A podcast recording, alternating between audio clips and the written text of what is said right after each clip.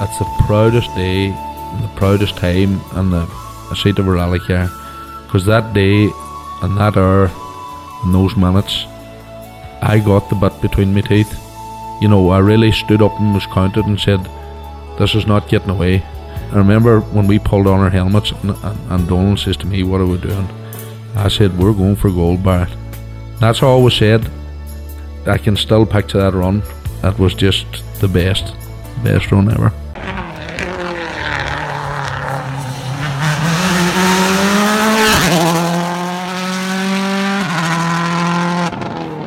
Welcome to Crunching Gears, the Rally Podcast, Season 2, Episode 2. Connor, you're welcome once again. Kevin, thanks a mil. Delighted to be here. Excellent, excellent. So, last weekend we had the Monte Carlo Rally. Um, not maybe the most exciting rally that there ever has been, but you know, you can't take it away from Sebastian Ogier. What a man. Um, yes, absolutely. Ogier, what a man. My hesitation is over do we slag off Monty or not? Look, you've you've got you know, Ogier was there to win the event, which he did nine times. You know, he he's he's world champion. He's in a class of his own. There's nobody could touch him. It's tarmac event. It was a clean tarmac event. There was no snow, nothing like that. You know, it was a good tarmac rally. It maybe didn't have the excitement because the weather wasn't there. Still a damn decent event. Um, you know, so I, I don't know. I, I think people are being harsh. You know, I did see a few comments online where everybody was you know the, the comment was last year there was complaints when the calendar came out there were so few tarmac events on the calendar and then we got one and everybody's like oh that was boring you know so I don't know. I think it's a bit harsh. I, I thought I enjoyed Monty. Yeah, we didn't have the excitement that that you know the ice and the snow brings. I still thought it was a good event. Yeah, I have to say there has a few clips surfaced there over the last few days, and the commitment of the drivers through. You know, it's a fast section, but there's few wee twists and turns in it, things like that and the kahunas of some of the drivers. It's just it's a sight to be seen. Like that's the kind of thing that needs to be shown on you know the, the big screen. Absolutely. Look, the, the the the live action and the way W look WRC Plus, I love it. I think it's great, but you know the from a logistics point of view, they can't have roadside cameras, you know, at all the positions and capture all the stuff. So we see all these lovely edited clips afterwards that make the event look absolutely phenomenal. Um, now, if we went back to the, you know, a few years ago where you just had your nighttime review shows where all of that stuff could be packed in, yeah, the Monty would have looked damn incredible. Mm-hmm. But with the live action stuff that WRC Plus gives us, it's not as exciting, but it is exciting if you're standing there or when you, as you say, when you see those clips afterwards, the you know, phenomenal the speeds and the commitment in those cars at the moment. Just incredible between, you know, the Rally One guys and the Rally Two guys. It's just nuts. Yeah, and like yeah, we're probably almost overloaded. You know, it's like the all live. You know, and like uh, uh, because it's so instant and so accessible that you know we can dip in and out anytime. Whereas before, as you say, we were getting a, a round up at the end of the, the day or you know the following week or whatever. so uh, to have that uh, that facility to have it there, it's fantastic. It really is, and you know we can't note that. In fairness. Yeah. No, look, all live is great. It just can't cover everything. Yeah. It's just not feasible. But my goodness, the access it does give us, we we could only have dreamt of that, you know, 10, 15 years ago. It's just mm-hmm. nuts. Yeah. Well, like, and like, I'm, I'm pigeonholing both of us here, but in our youth, we had teletext or Ceefax or whatever, you know. So, what can we say? Um, you know, there's no point us, you know, dissecting what happened in Monte. You know, anybody's listening to this, I'm sure, has a fair idea. Ogier, dominant. Evans, I think Evans had a very good rally.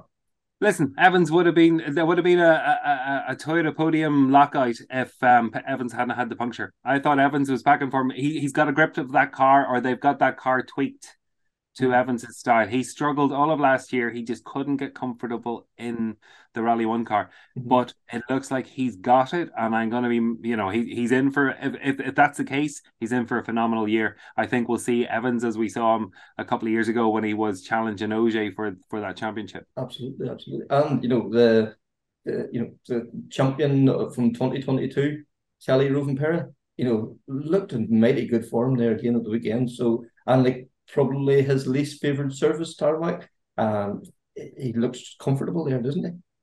Least favorite service, and I want to say least favorite event. It doesn't seem to be mad on the Monty. Mm-hmm. Um, certainly wasn't a fan of the nighttime stages. Uh, so you know, and he he just bedded himself in, nice. You know, no panic, no stress, no pressure on him, mm-hmm. and he just built up the speed over the weekend, and he he was phenomenal then Saturday afternoon and Sunday. Absolutely, absolutely. And you know, and he probably hit the nail on the head. I heard him saying on Sunday afternoon about you know he didn't realise how much cleaning of the road, even in tarmac, you're doing as well too. So like all those things all play in. And then you know our own Aaron Johnston sitting on with Takamoto, like the eh, Taka and some strong performances over the weekend. It bodes well for the rest of the year there as well. Absolutely, yeah. No, he had a great run. He really did, and I was delighted to see him out in the full works car, considering he's sharing you know the the, the Rally One entries with OJ. Mm-hmm. So I was delighted that the team um had him out uh, in a full Rally One car. And I'm going to jump very quickly. I think that's where Hyundai missed a trick. Yeah. Breen should have been out in the fourth car. I, I just don't get why he wasn't. You know, he was back in the team, having never driven the Rally One. Um, what do you call it? Uh, yeah. twenty. Yeah. Um, that they should have used that as a test event, considering the restrictions there are in the test days it would have been, uh, you know, sensible to have him in there. Yeah, and the, the data I could have collected, you know, uh, even put him out there as a test mule just to give him the mileage in the car, you know. Um, oh, absolutely. Yeah, he he didn't need to go for points or anything. It just would have been purely a test run. Try all different settings, try different whatever. Let him get used to the car, and then try out, uh, you know, settings for the other guys as well. But mm-hmm. I think they missed a trick. For sure, for sure. Like Terry Neuville, you know, we all know he's a class act. Uh, he was the only guy that sort of threatened to get, you know, to to nip at the Toyotas, really, you know. Well, like it's his car, you know. It, has been built around. We all know that the team, you know, have more or less admitted it. And if you've you've heard uh, uh, Andrea Adamo being interviewed since he's left the team, he clearly admits that the car is built around Neuville. So I would have been a bit concerned if he hadn't been up there challenging. But I, am kind of a little bit out of a loss since the event's been over. Neuville and the team have said, yeah, well, look, we came to the event with the car set up for a traditional Monty, where they were expecting snow in the mountains. But it was clear from you know four or five days out that the, the long range weather forecast was not showing that. So why they still had a car on Thursday on the start ramp set up for snow, and I, I don't, I haven't a clue. No, and like you think back to a few years ago, whenever Spain was you know gravel and the tar event, they were able to change the car from gravel to tarmac setup, you know, within an hour or whatever it was. You know, how can they not fine tune like a, a, tarmac specification from a snow setup to like a tar, you know a, a dry tar? A, a, beggar's belief that that explanation. Um, like Castani and uh, Tan, or Lappi were so far off, you know, where Neuville was. It's it's yeah, it has to, it has to be a concern really. Absolutely. Both of them lacked confidence in that car, and very much so, Sordo. He really wasn't uh, uh, just not comfortable at all. And it's not like he was on the limit. He just wasn't comfortable. It was concerning to to see his lack of.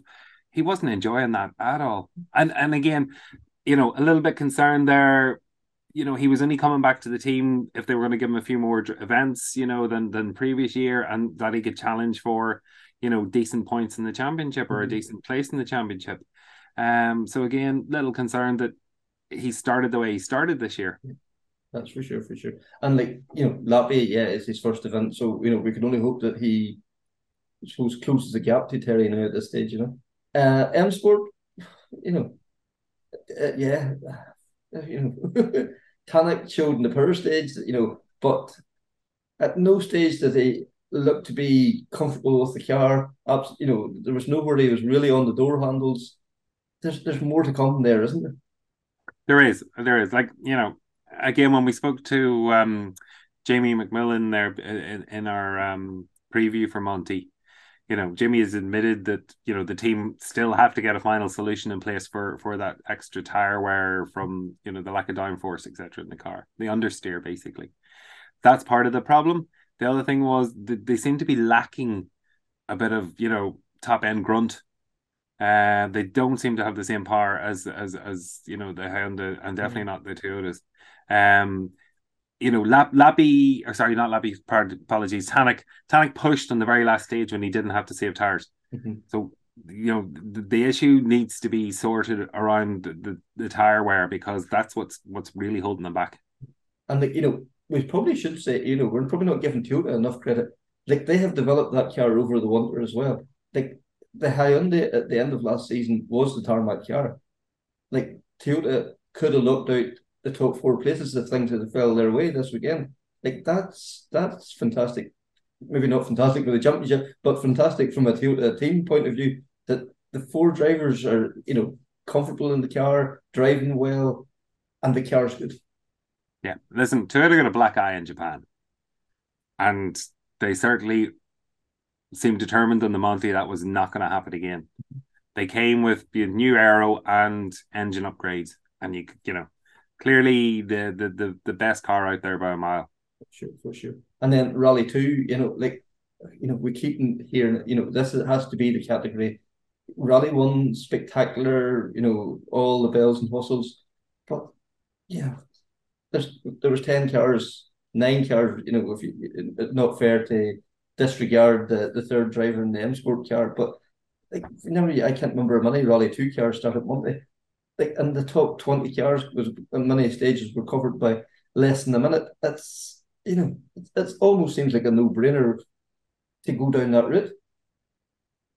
Absolutely, I, I think you know from from all the things that we're saying are wrong about the sport, the lack of manufacturers, the cost, the rally ones, etc. The rally two route really is the way to go. You know, give the that that should be where the future of this sport lies, mm-hmm. and put big aero on them get the manufacturers involved, make it a sensible price. We can maybe have five or six manufacturers fighting it out there, which would be phenomenal. Yeah. Like as it is, you know, we've already got rumors now of Hyundai. Will they cut and run to, to F1 in two years' time? So, mm-hmm.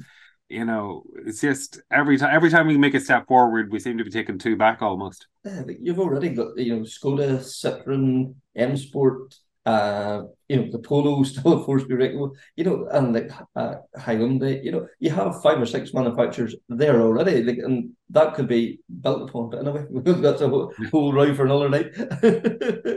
uh, our, you know, our own guys, what can we say? Like, have to say, impressed by the two, you know, the two crews. Ah, listen, they, you know, it, eh, it was phenomenal for Josh and for Will um what do you call it and, and Liam and John to get out there um, to compete in Monty, you know, kind of dreams come true stuff. Uh, unfortunately, you know, for both of the crews, rally didn't go their way, but they seem to have had a great experience, seem to have really enjoyed it, and you know, put in some great times when when everything was going smoothly for them. Yeah, like um, Josh in particular set, you know, in rally two category, set some, you know, top ten times. That you know, that's fantastic. That's a step forward from last year, so that has to be, you know, have to be, you know, give your you know have to give them credit for that. And then like uh, Will and Liam, that's you know only their second time in the Rally Two car at that level, and like weren't a million miles off the pace. So like that, that's fabulous, really, really is, you know. And then Eamon Boland and uh, Mick Morrissey, you know, just keep doing what they keep doing and do it with a smile on their face. Fantastic to see. Ah, it is. Listen, you know, it, it's great. A- Eamon is out there flying the flag constantly, and you know, you could put your money on him for a good solid finish every time. And just you know, as I say, they, they're, they're out in the Citroen. It seems so unusual to not see him in a Ford because he's been yeah. a Ford now for so long. It was just good, just the, brain didn't compute it.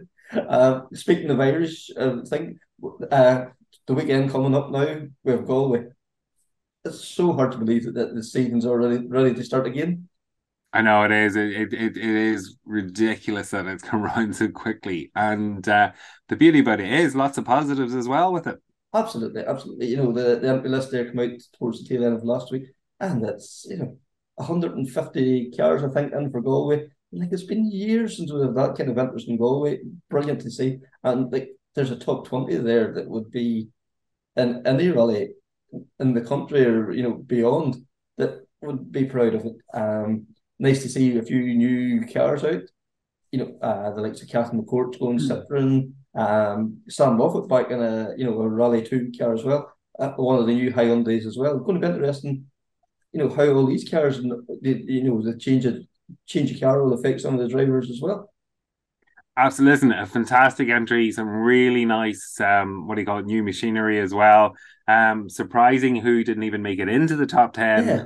on a normal event. You would have, Uh-huh. you know, it would have been would safely there. And again, you know, one of the most exciting battles is going to be Josh and Sam. Absolutely, absolutely. You know, when you get the likes of Andrew Purcell, who won Wexford last year, starting at number 11, you know, Robert Barrable, who comes second in the national championship last year, you know, uh, Patrick O'Brien, uh, Irish forestry champion, and like one of the great hope, you know, young bright hopes coming through, sitting at number 17, Jason Mitchell, number 18, you know, like, and like, and in fairness, there's nobody above them that probably shouldn't be there either. So that it shows you the the, the, strength and depth there, you know.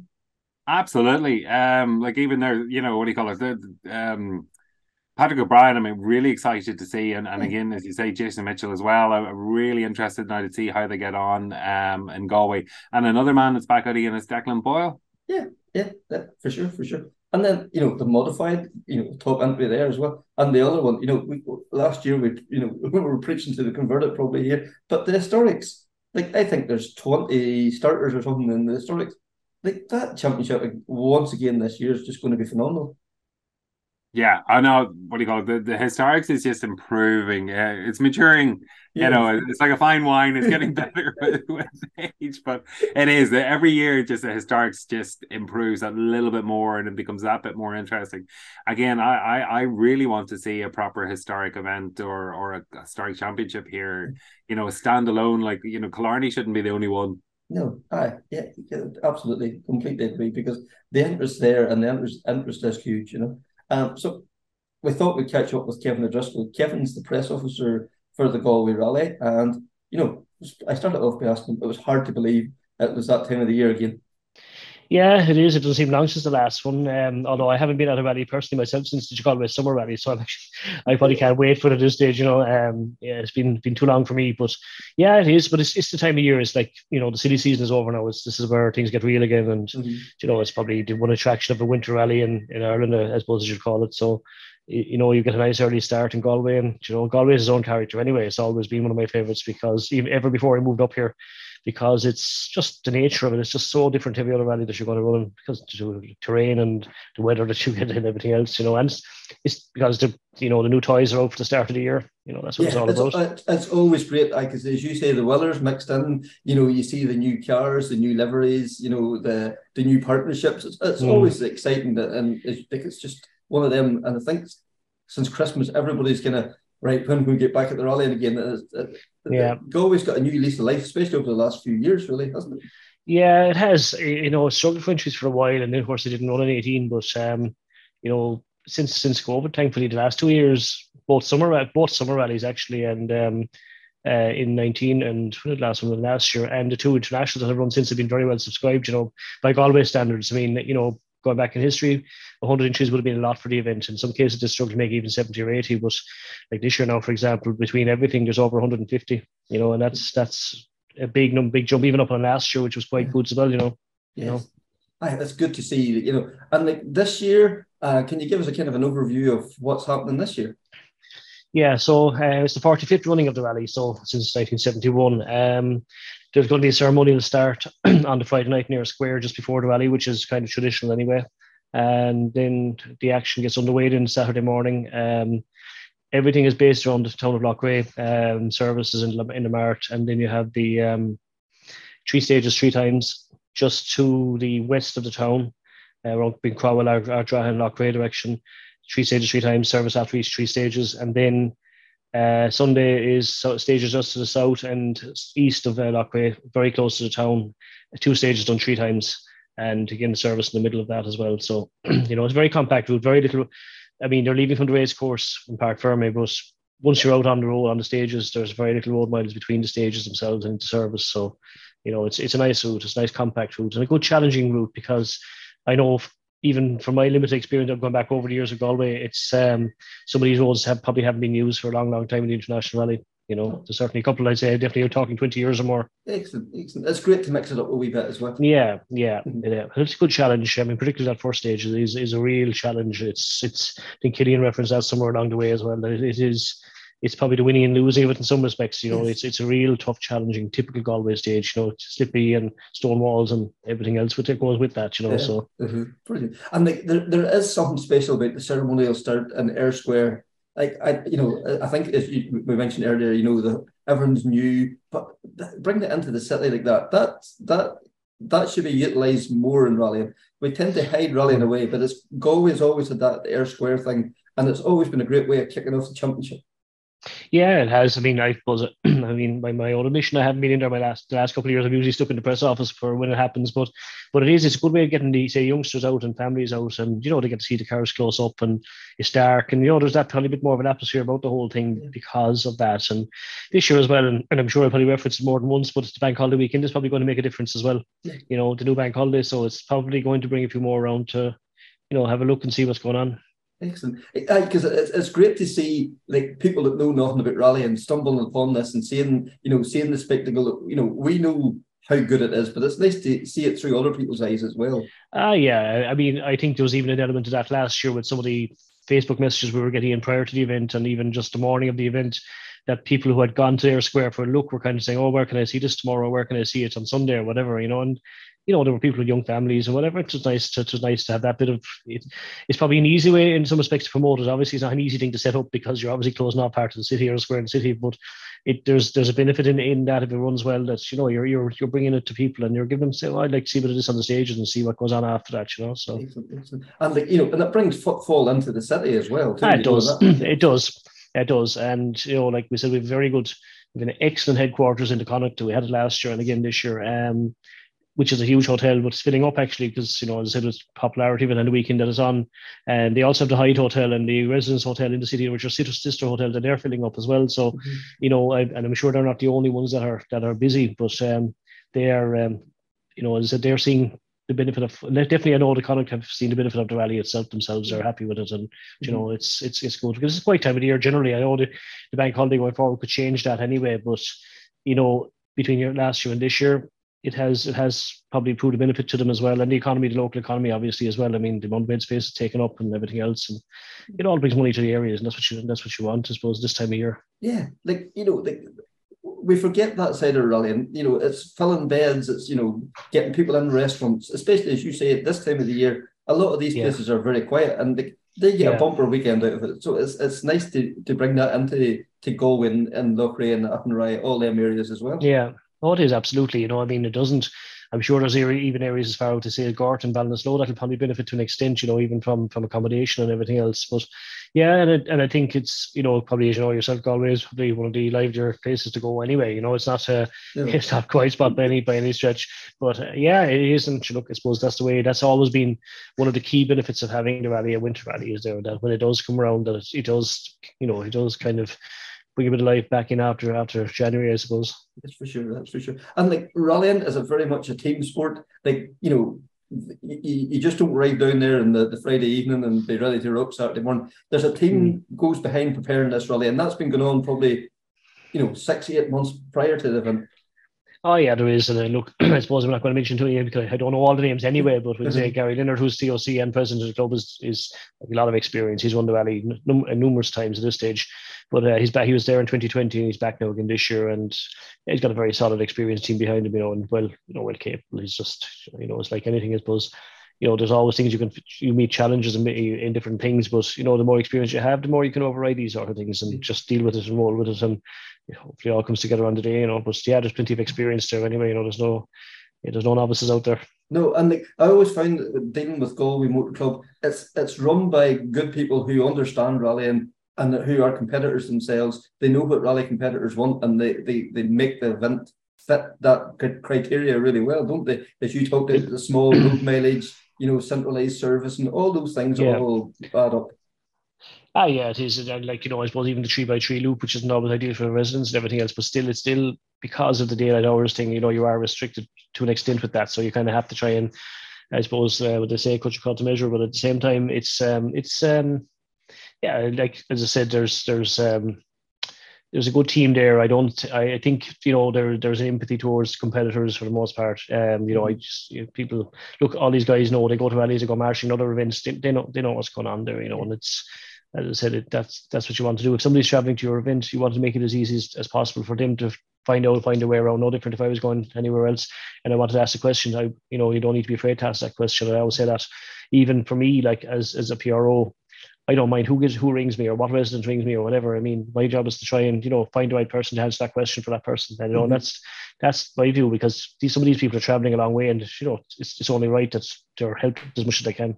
Absolutely, absolutely. And you mentioned there marshals. Like marshals is a huge part of making any event happen. Uh, I would say Galway's no different. They're always looking for extra bodies of the of, yeah. the, of the helps available. Yeah, we'll never turn never turn down bodies anyway. That's for sure. Um, I can plug um, uh, the chief marshal here. Patsy Finnerty is the chief marshal, and he's on 087 287 0702. So it's 087 287 0702. Um, yeah, and like again, like that there has been a lot of interest, to be fair, and there has been from around the country and people interested in doing that. But I suppose we can always, it's always good to have enough in the bank, as it were. So, yeah. um, but Patsy's very, very experienced. He's run like I mean, he's in chief marshal for years in both valleys now at this stage. So, uh, so he knows he's well. He's um, he's he knows what he wants in that situation. But yeah, I said all, all help is always appreciated, and you know, especially I suppose as, as the safety aspect of it becomes more uh, prevalent. You know, obviously there's a bigger requirement for more marshals and more. You know, just mm. have enough is better to have too many than too little. Yes, yeah, better, better looking at it than looking for it. That's the thing. Yeah, yeah, exactly. That's yeah, for sure. For sure. And the, you know, we're all excited about you know who's going to be there, who's not going to be there. Can you give us a flavour of what we can expect to see in the stages? Yeah, I suppose the first thing that jumps out, I have no list in front of me, but uh, or anything like that, but it was just an idea that there's actually, I and I think this could be first, or certainly hasn't happened too often before, but I think there's actually six tarmac champions involved in it, or former and present. So you're talking about Sam and Josh, and you have um, Garrett McHale, Tim McNulty, Gary Jennings, and Declan Boyle would be kind of mm-hmm. previous champions. But you have other guys there like um, Meirion Evans, Callum McCourt, Callum Devine, Desi Henry, you know, these guys, Robert Barrable, you know, I mean, there's Patrick O'Brien. There's some serious drivers up there. I mean, that I think the top twenty will be will be really really good. You know, I think it'll be really committed. And that modified men, I suppose Jason Black, um, Gary Kiernan, Kevin Eves, Marty Toner would probably be among them. Conor Murphy. So um, quite interesting this year. There's a, must be from the historic lakes, but there's a bit of an interest in the UK from the historic end of things. Um, a couple of drivers who I don't recall running in Ireland before anyway. Well, Will Onions is one anyway. I know he's a seriously quick driver in the UK, the Mark II. And then you Tom Clark, who's very good in the historic lakes. Um, Rob Smith has been here a couple of times in the past and seriously fast driver. Meirion Evans, the other Meirion, is there.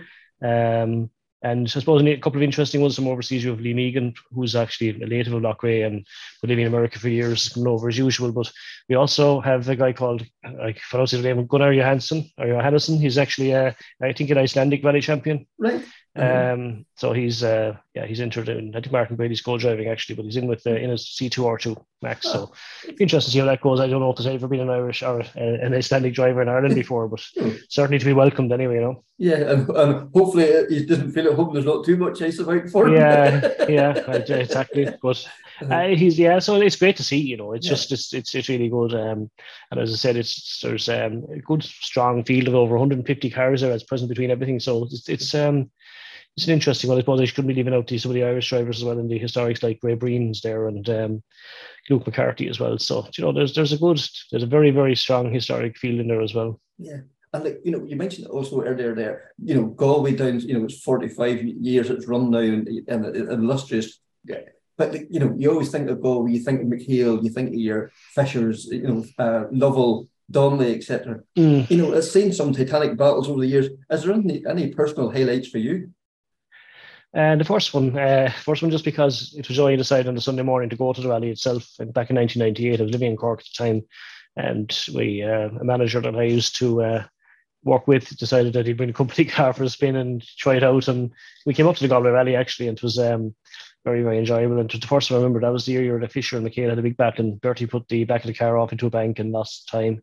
Um, Gronholm's year obviously was another one that stood out. Um, you know, the year Darren Gass won it as well was a serious battle. I know it was back to one day format at that stage. Mm-hmm. I like the first star five year as well. Uh, that Keith and Alistair and all those came out, and you know, I know Gary ran away with the rally, but you know, down the field it was great to watch mm-hmm. competition on the stages. But like to be honest with you, I don't think I very I can't say there's anyone I haven't really enjoyed because it started the year and you know it's a new beginning every year. So You know, mm-hmm. I'm sure some rallies are better than others, but you know, when you're out there to, to enjoy it, you don't really kind of notice. But they're the no. ones that would stand out for me. You know. Yeah, and like I suppose Alice, I suppose Alice's first win as well in Galway was, was, was, was, nice as well. Yeah, that was another uh-huh. one. Yeah, that's another yeah. one that sticks out for me as well. For sure. And like you mentioned, you know, the, the, the championship went down the R5 route. It has really revitalised the championship. Uh, like it has gone from strength to strength over the last few years. Great to see as well, isn't it? It is, I suppose. Look, it's it's contentious at the time, maybe in, in the way it was brought about. And look, that's that's a different argument for a different day. And I was always kind of in favour of that route eventually. And I suppose natural progression took over anyway. And eventually R5s are better than the old WRCs anyway now in terms of you know mm-hmm. the reliability and the speed is nearly the same. So uh, and they're good to watch. I mean the competition is serious, even with only what four or five top in drivers last year in Cork. I mean, you couldn't have asked for more of those four or five drivers. They just mm-hmm. gave it everything and fantastic to watch. Um, but I think so. And to be honest with you, my other opinion is I've lost interest really in the WRC as, as generally. I yeah. think if R5 is a top category, you would have a wonderful WRC. There's no question. And fair enough, let the manufacturers have one or two little trick bits extra or something, and that you know, mm-hmm. but a good good amateur will come up and challenge them if need be. And mm-hmm. I think that's the way it should have gone, and that's the way it should go in the future if at all possible. I, I seen there, I think Monte Carlo there at the weekend. I seen something about one stage, and the top twenty or twenty-five Rally Two cars were separated by less than a minute. And, yeah, the, and yeah. there only was what ten, you know, WRC one cars in the, the yeah. entire rally. It's I think yeah, yeah WRC two seems to it should be the, the main category. I think. I think it should be main category. I think it's more it's more attractive to more manufacturers as well. I think anyway, and it's more cost. It's definitely cost effective as, as they go, I suppose. But you know, it's not like it's not cheap or anything like that. But it's I think it's a very it's a very good competitive category. You know, and you know I think Aye, the cars are all uh, built to the same spec, and yeah, we, we yeah, see in Ireland that there's no one car that's you know significantly better than the other. They're evenly matched. Yeah, yeah, it's just how you drive them after. Yeah, yeah, yeah mm-hmm. exactly. For sure, yeah. for sure. And you know, well, you know, we know how much money is involved in rallying. Like for the Galway Rally, having a good local sponsor has made a huge difference there as well. Oh, it has. I mean, Corrib Oil have been, you know, standing um, local sponsors of the event. They came on board in 2016 and they've been with us every year since.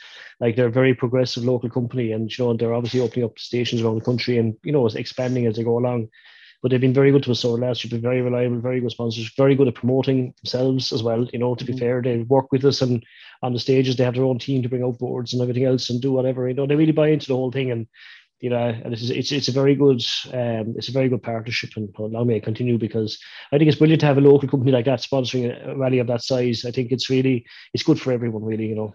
For sure, for sure. Because like I know even from you know being down at the rally, I think you go into any core uh, station and they have like you know posters up promoting the rally and all too. So mm. like it's a it's a one one for everybody, isn't it? Yeah, it is, of course. Yeah, and you know, as I said, they buy into it, and that's that's the important thing. Yeah. You know, they're interested in, you know, I suppose. Look, they're expanding and they want to do well, and you know, we want to promote our events, and you know, it, it just works well, and it's just where they're located as well. I just think it's it's um it's it's ideal for the rally itself at the moment. You know.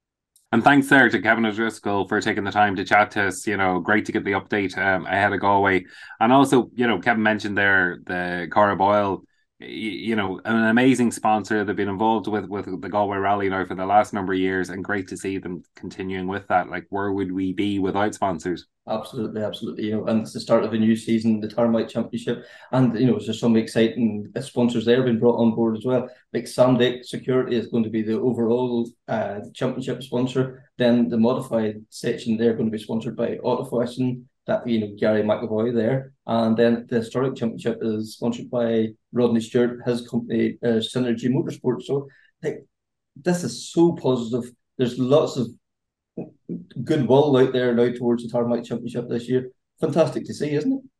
It is, and again, a variety of sponsors as well. You know, because yeah. it gives them a chance to concentrate on, you know, the, the, the those segments of of the sport as well. Absolutely, absolutely, and you know, like another exciting piece of news, I suppose it was announced over the last uh, couple of days there. HM Productions is going to be, uh, you know, covering the events live. Yeah, and, and the fact that they're going to be streaming it, you know, via YouTube and Facebook, you know, so they've got social media covered, and uh, we're, you know, we're going to get live reports from service as well as, you know, the in studio commentary. It's great. Absolutely, absolutely. You know, I think you know that's it's so exciting, and you know, we're going to hear from like Tony Kelly and you know Michael Patterson and they're going to give us some some ideas what you know what's involved in it all. So anyway, first of all, we'll hear from Michael. Well, it's all fallen into place over the last few weeks, but um, HM Productions obviously have done a live streaming project over the last sort of 18 months, two years on uh, various events, Ulster Rally, West Cork, Clacton. And the Tarmac Rally Championship have decided this year to uh, bring us along as a package to cover the whole championship. And it's our intention to carry on where we left off last year, really. Try and do every single stage live and live from the service park. Uh, so, yeah, I think we came up with a good formula. The, the organizers of all the events seem to like it. And as a group of TROA, they've decided, yep, we'd like to have you on board for the year. So Chris Highland's put together a package that very similar to what we did on on on on things like West Cork and Ulster Rally last year and the Circuit of Ireland. So it's just expanding to cover those other events that we didn't do last year, really. So we're starting as we we want to carry on as we finished off last year. Yeah, and Tony, from your point of view, has to be exciting to be involved in this.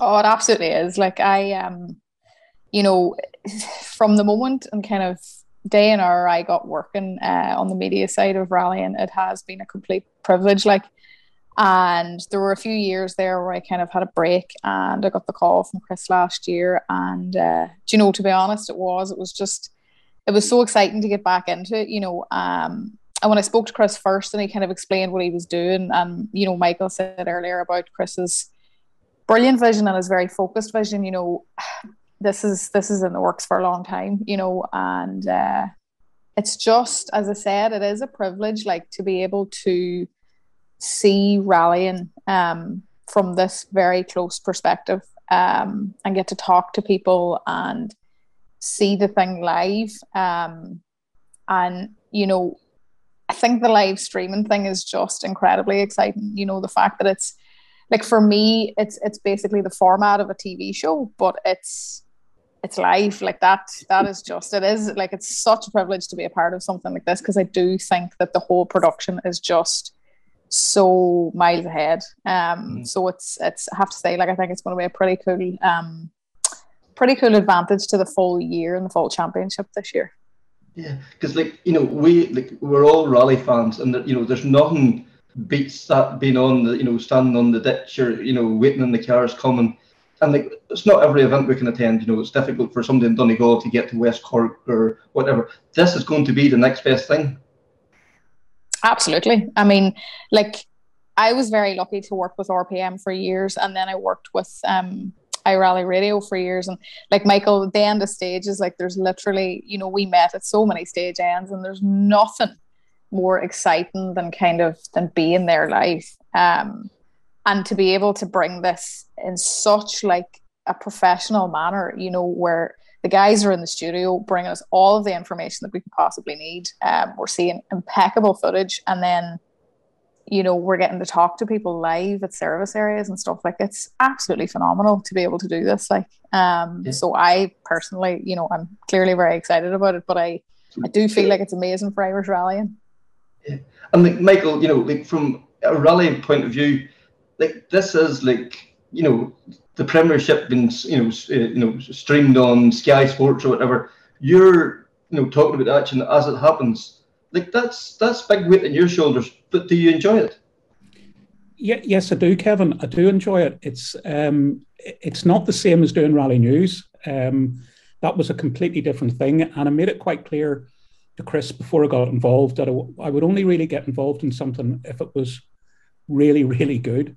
Well, Chris showed me what his plans were, what the technical side behind it is very complicated, but and there's a team of people in the background making all this happen. All I'm just a very small cog. Um, but I thought I I used to do live rally reports for the BBC, and I used to get terribly nervous, and my voice would have got shaky and everything else. And I thought my wife said to me, "You know, you sure you want to do this?" Before I, I did it, and I, well, look, we'll give it a go and we'll see how we get on. And if I'm no good at it, I'm no good. If I'm if it's rubbish, it's rubbish, and we'll just see how it is.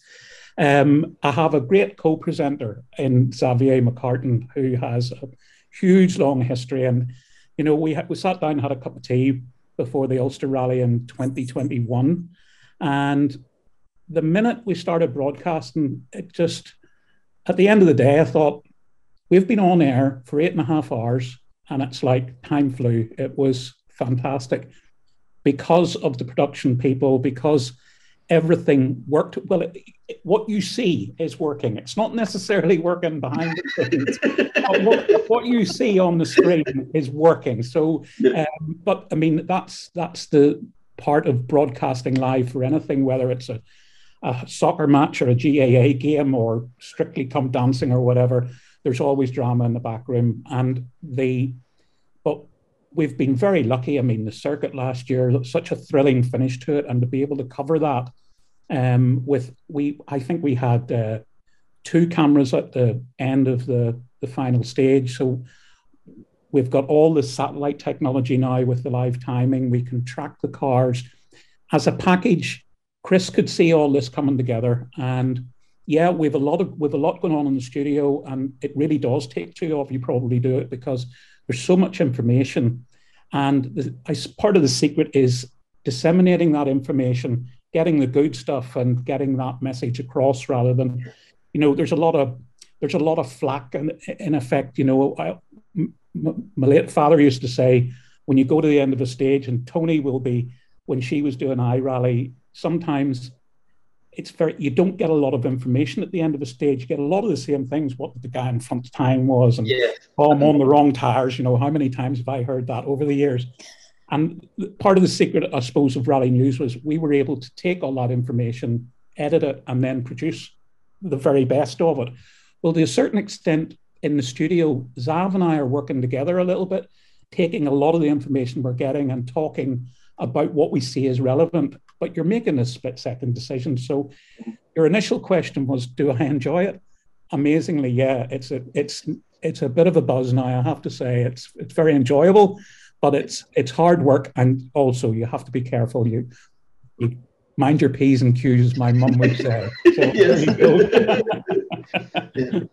And like you know, you mentioned you know your mum and dad there. Like rally news for like a generation or maybe even two generations, it was the go-to that was the Bible of rallying. You know, when you're on the event, you needed that Patterson's rally news to find out what was going on.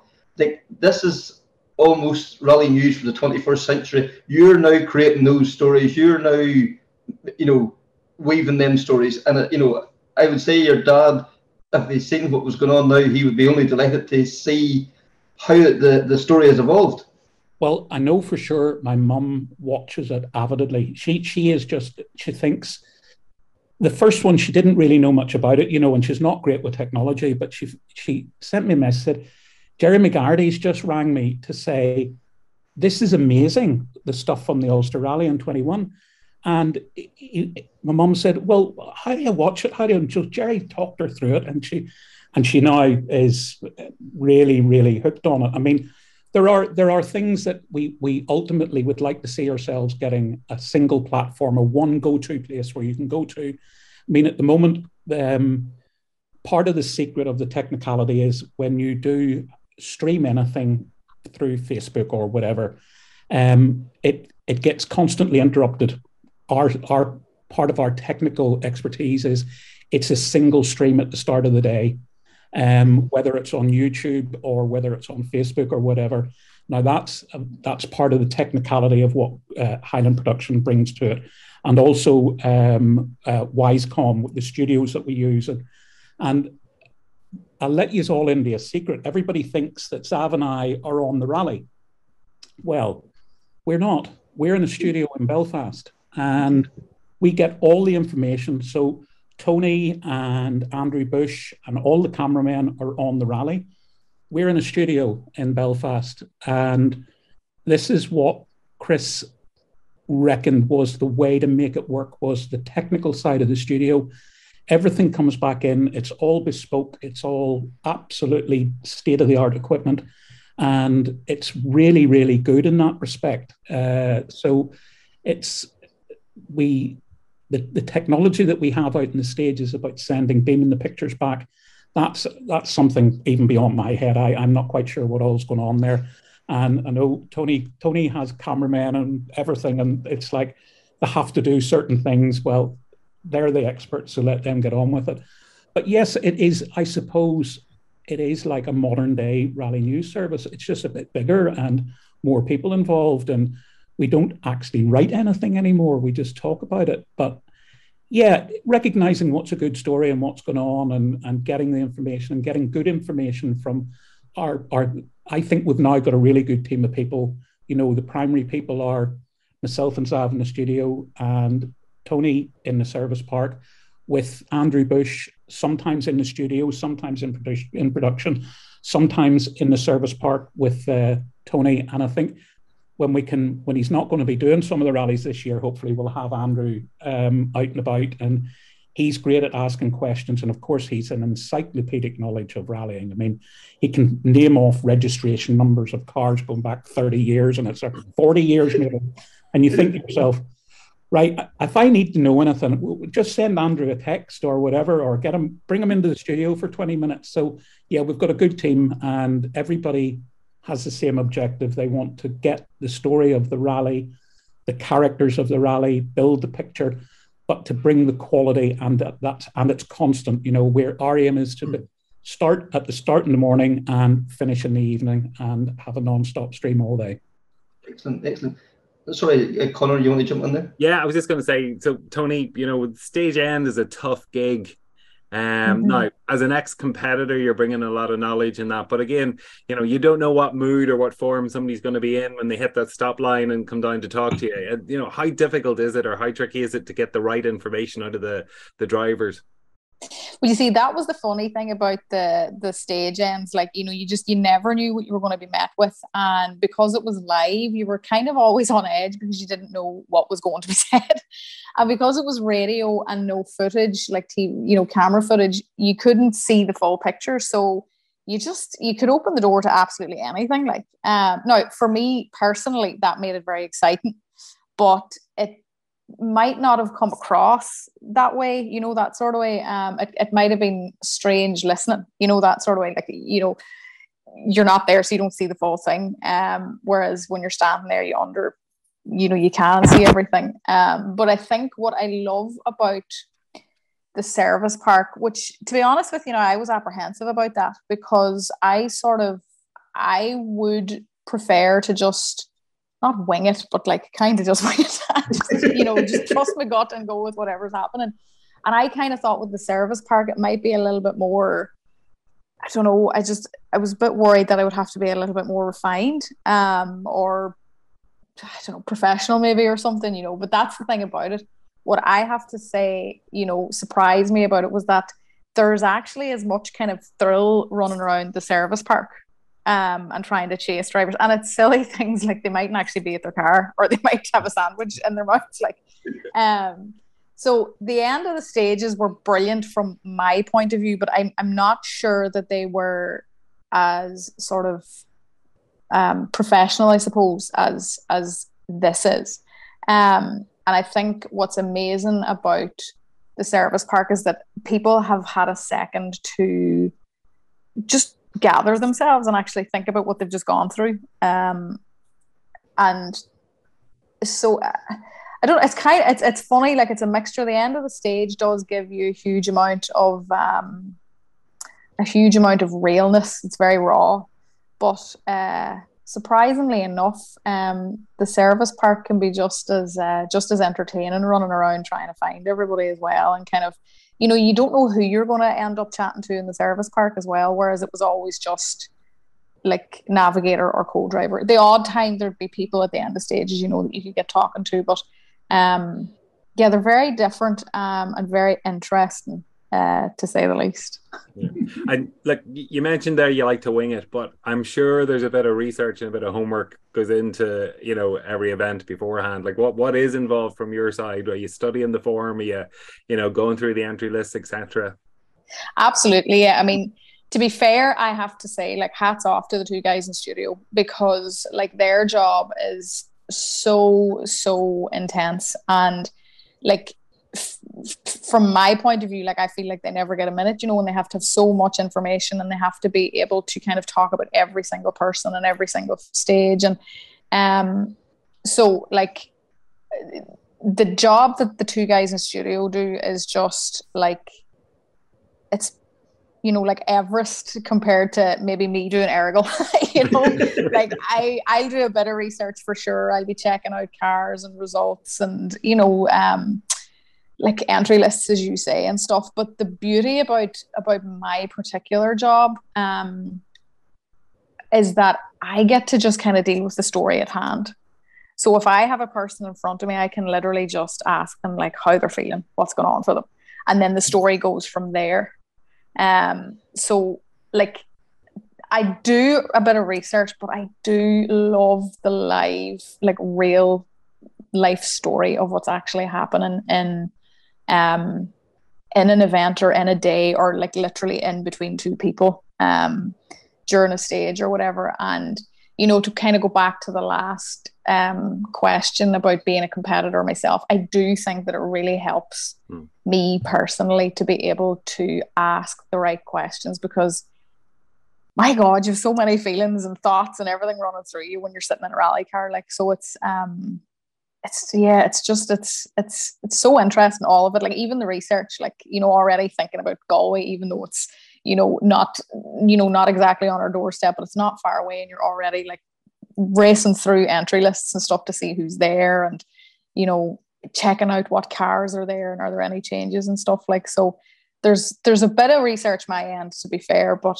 uh, like i have to say like if you see zav mccartan's notes like you'll know the research that those two guys have to go through it's incredible like yeah um, like and Michael, can, it's just I come in there like I'm thinking, you know, like Micheál Muirheart uh, used to cover the GAA. like he knew like the you know number fifteen like uh, was his like the the, the neighbour had got milk in their tea that morning or whatever. Do you just go to that level of research? You know, you you need to tell stories about the car coming down the stage. You know, the guy at home or the woman at home doesn't need to know it's a red Mark II coming down number seventy two. They need to know the story. They don't, you know. The, the, the picture's already there. You have to tell the story of what the picture is. Well, I am really lucky because of the rally news thing. That's given me a lifetime of encountering people, not just through rally news, but through the notes and everything else as well, sitting at signing on. So I'm very lucky that I know an awful lot of the competitors personally. Zav is Zav has a great uh, history. He um, he worked in England in PR for Tony Jardine, um, who obviously has been to Donegal a couple of times. Tony, ex Formula One pundit, but Tony's business is a very, very successful PR company in London. And uh, Zav is a complete professional. Today, he was on the phone to me about the stages in Galway. What are they? The technical side of it, this, that, and the other. Um, I sent him some stuff. He emailed me back. He, he said, Right, I'm going to start my cards in the morning so Zav has a system. This is his personal way of doing it. He gets they're like little um, what you used to get contact cards in the old days. Uh, sat in a box on your desk, you know, and you have everybody's name and address. Well, he uses those, and he, the, it's the driver, the co-driver, the car, the history, where they're from, any notable achievements, significant results, and we have those, and we so we sit with those to start with, and if I'm talking away, Zav will maybe hand me a card. You don't see it, but he's handing me stuff under the table. Um, I'm writing stuff down for him if he's talking. That if I know something, we both do as much research as we can. I mean, one of the things he said to me today. Do, do you think he said we could get uh, the registration numbers of some of the the new R5 cars and things? And it's like, look, whenever the guys are putting their entries in, I'm not sure if they're giving them that information, but if we can get it yeah, you know, we, we'll get that information and we'll, we'll know. He said one of the cars, I think, um, that's going to start the rally next week in Galway. So we're just a, we're just over a week out from Galway. Mm-hmm. Um, he said that car was used by such and such in the Italian Championship last year. But he said, I'm struggling to get this information. So he's working tirelessly at stuff like that. You know, it is it it we need to have as much information as we can. Like West Cork last year, I brought in Kevin O'Driscoll's History of West Cork and whether anybody's ever read that or got a copy of it. It if there's a delay or something, you know, you're, you're always looking for something to fill.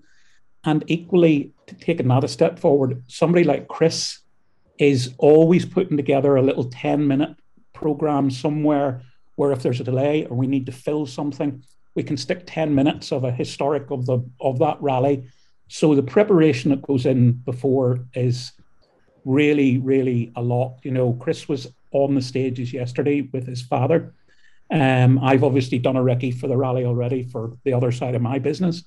Um, and I can tell you the rally is really, really looking good. There's three very, very tough stages on Saturday and two even tougher stages on the Sunday. Um, and my, my wife came with me and made the notes, and she said, sort of, goodness said, it's either really wide and flat out or really, really narrow and difficult.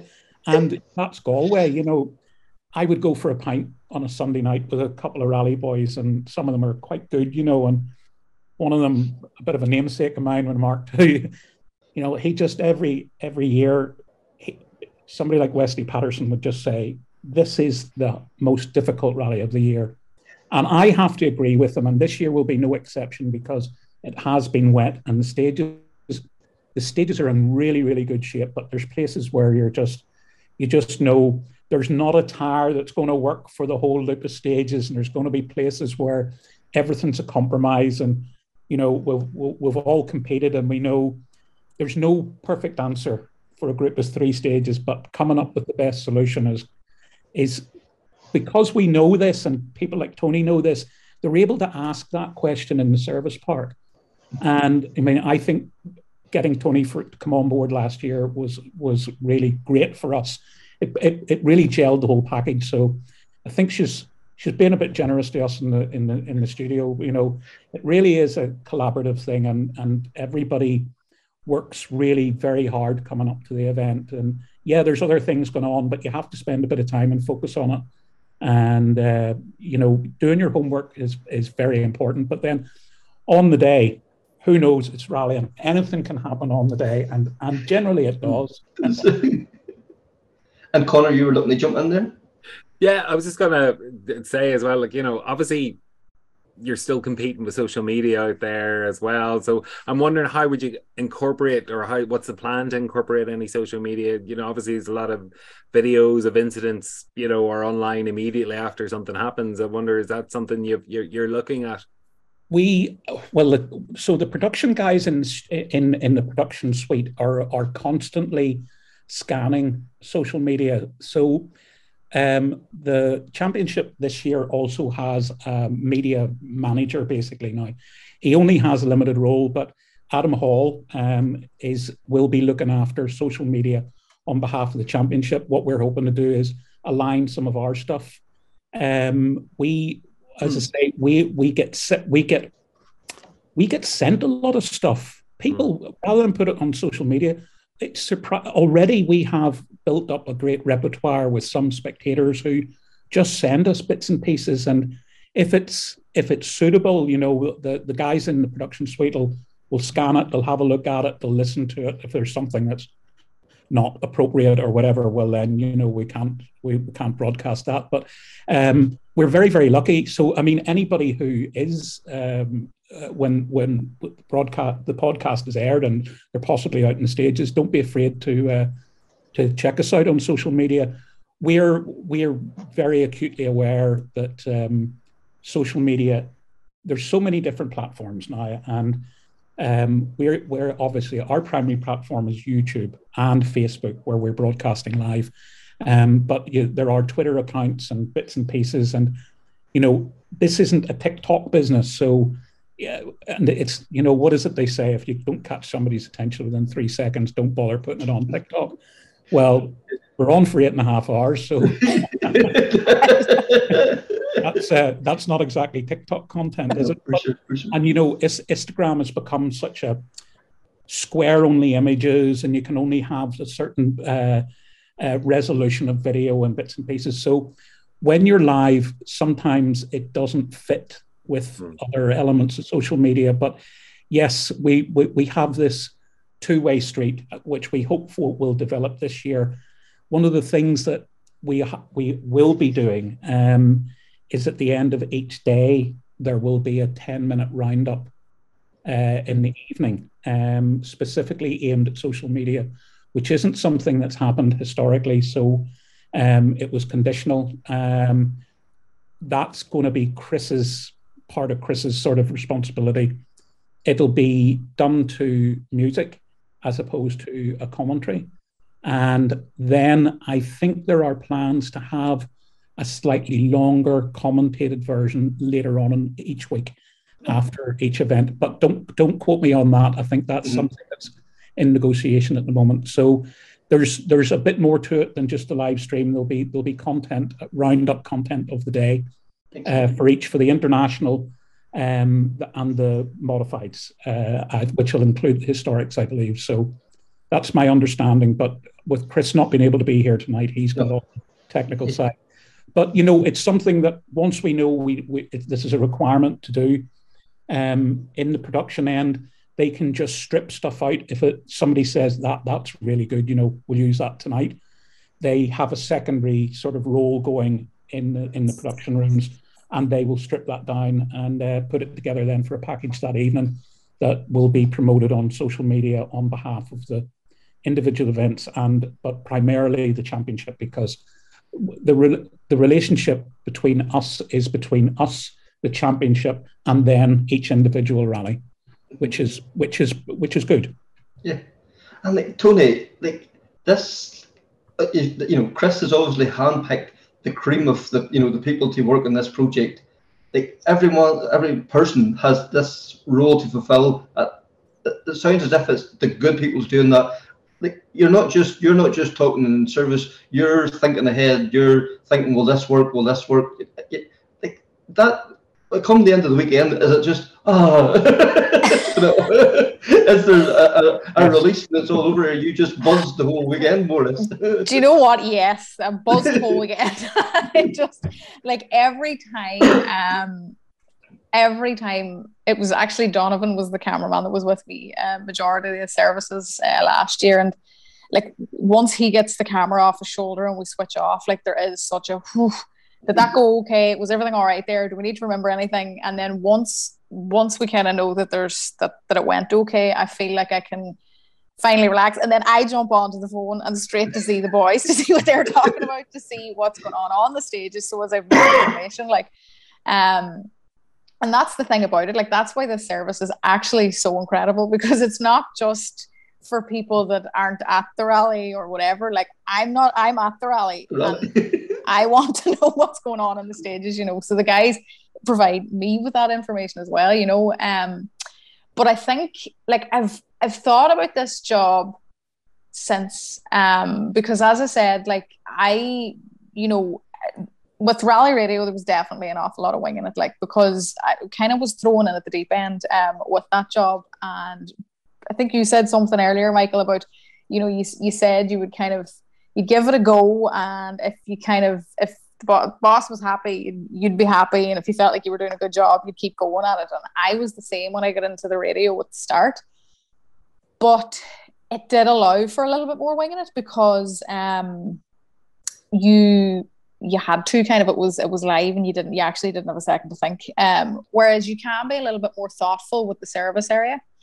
And i think you know i've thought about this now the last few months to try and just it's the way my brain works you know um and i've been trying to figure out what it is do i have to think too much ahead or am i thinking too much ahead and it's just it's in my nature i think to just love a story you know that I if I'm talking to somebody or if I'm in conversation with somebody, I am so in it and I'm so invested in that person and in that moment and kind of what they're going through and what they're talking about. And I think it's like my day job now as a hypnotherapist. So that's, you know, I'm I'm listening to what somebody's telling me and I'm I'm really kind of like I'm trying to understand what's going on at a deeper level. And I think I must I I think I'm doing the same thing um with the rally and like and again, because I've been a competitor, I do know that there's so much more going on than what you'd see. So I think it does just allow me that wee bit more kind of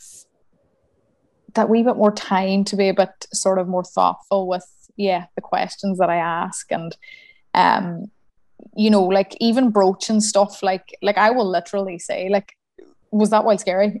You know Yeah. And it's not something that you would kind of think, but like it's literally like it's what I would be thinking. Like I would be thinking, jeepers, I nearly, I nearly died. Like Uh, I don't know why I survived that. or or, you know, um, and I will come out. I did come out of stage as being like, how did we get away with that?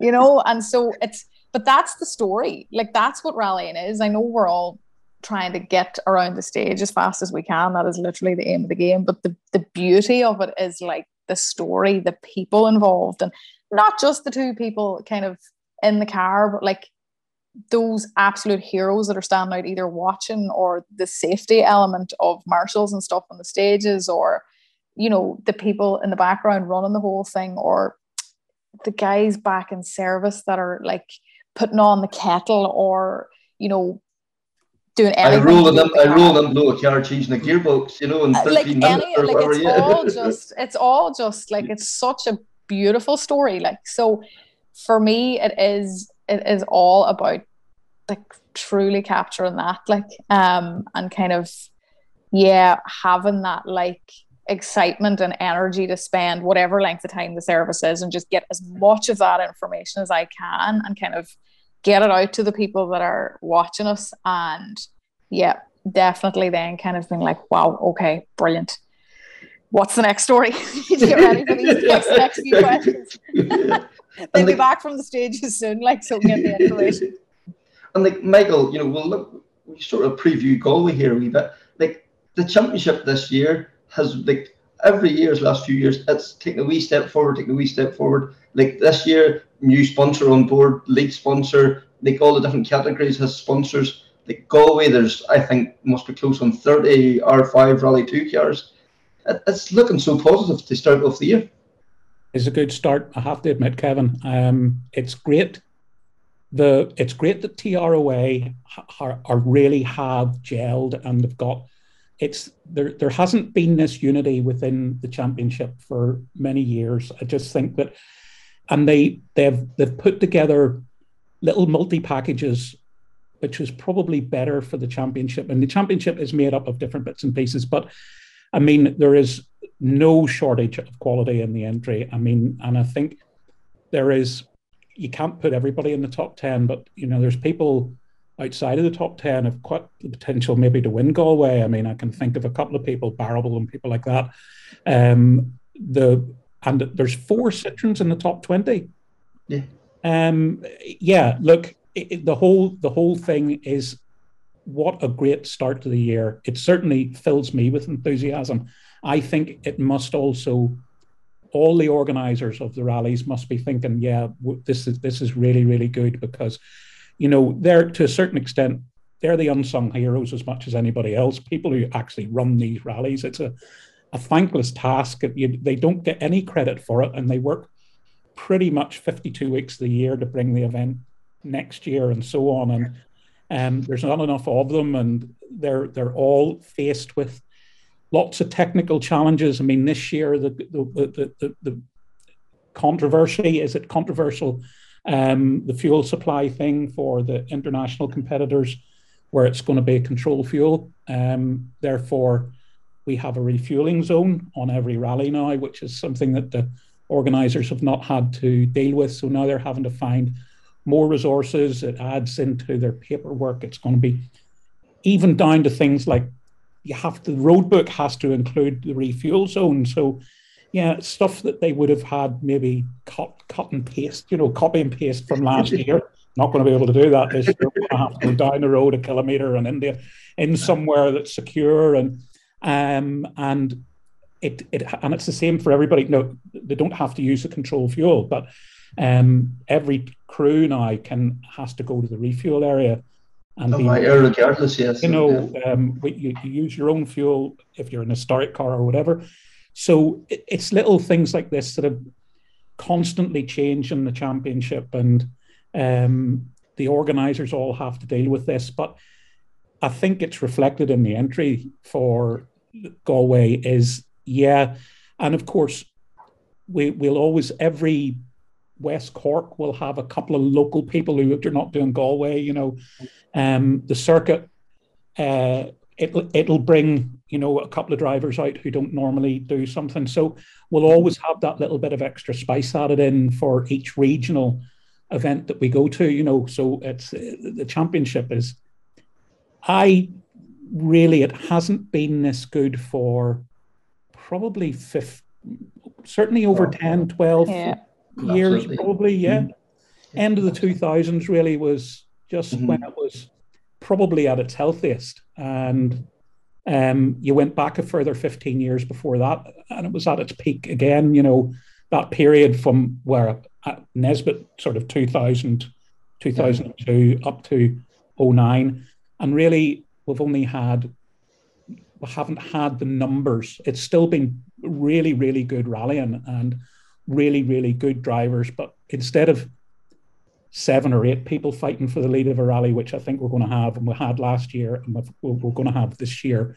Um, then we've only had two or three people, and it was sort of a sure bet a couple of times that that somebody was going to win the rally. Well, I mean, yeah, we've got favourites for Galway. I mean, people like Josh are just on crest of a wave at the minute, you know. But yeah, there's other drivers there now are really, really knocking on the door, Meirion and people like that.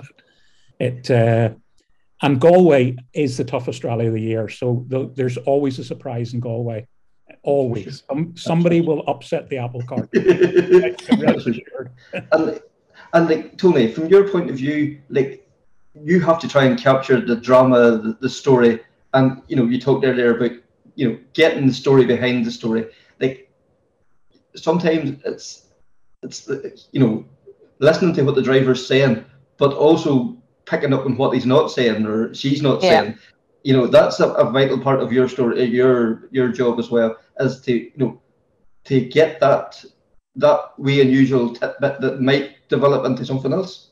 Yeah, exactly. Like, and I think you know one of the things I mentioned a minute ago was like not kind of being for me anyway, not being afraid to ask what I could possibly think is maybe a silly question or like a an obvious question. Like was that while scary for example you know? But that then like that is the direct question that when you have um you know when you have drama we'll say in a in a in a rally like whether it's at the end of the stage or in the service park it's all you can think about naturally mm-hmm. enough so you're going to want to talk about it you're absolutely going to want to talk about it and in order to kind of what I have noticed over the years, just in life, is that a lot of the time, you know, you you won't say it to you won't talk to people that don't seem interested or that don't actually ask the direct questions. And for me, I really feel like I suppose maybe it's how I would like to be spoken to as well. Like if you ask me something, I'll answer you. You know, um, yeah. I'll always be as honest as I can. So that's kind of the way I approach it. And as you say, there's always drama, there's always stories, but it's just you know, it's being real. It's forgetting that there's a camera there and forgetting that, you know, there's anybody watching. And if you were standing chatting to your friend and they had just had the hairiest moment of their life, like what would you be saying to them? Or if they were just having the most amazing moment of their life, what would you be saying to them? And for me, I think that is honestly how I approach it. You know, it's just like, jeepers, that's amazing. Like, how does this feel now? Um, and somebody could say, oh, yeah, it feels amazing. But the next question will be, are you scared to lose it now? Because, you know, you've one stage to go and you're nearly about to win here, but like, are you scared to lose it? And I suppose like that's maybe like an intrusive question or an annoying question, but like that's where my head would be if it were, if I were in that person's shoes. So I think, yeah, you know, for me, that's absolutely like the, it's just, it's, it's, it's the human side of it, isn't it? Like, you know, it's, it th- this is rallying, yes, but it's like any sport. Like there's people behind it, and it means everything to them. You know, yeah. so I think paying sort of homage to that is like the best thing we can do in this job. Car One, they have a story. Car One Hundred and One, they have a story. Like they have, you know, sweat blood, you know, to get there to that start line. Absolutely. You know, they need the opportunity to, you know, and that's the great thing about the service you guys are providing that you know Car 101 will get the same coverage on on screen. Uh, yeah. You know, I, from that point of view, I think this has to be so positive and so welcome.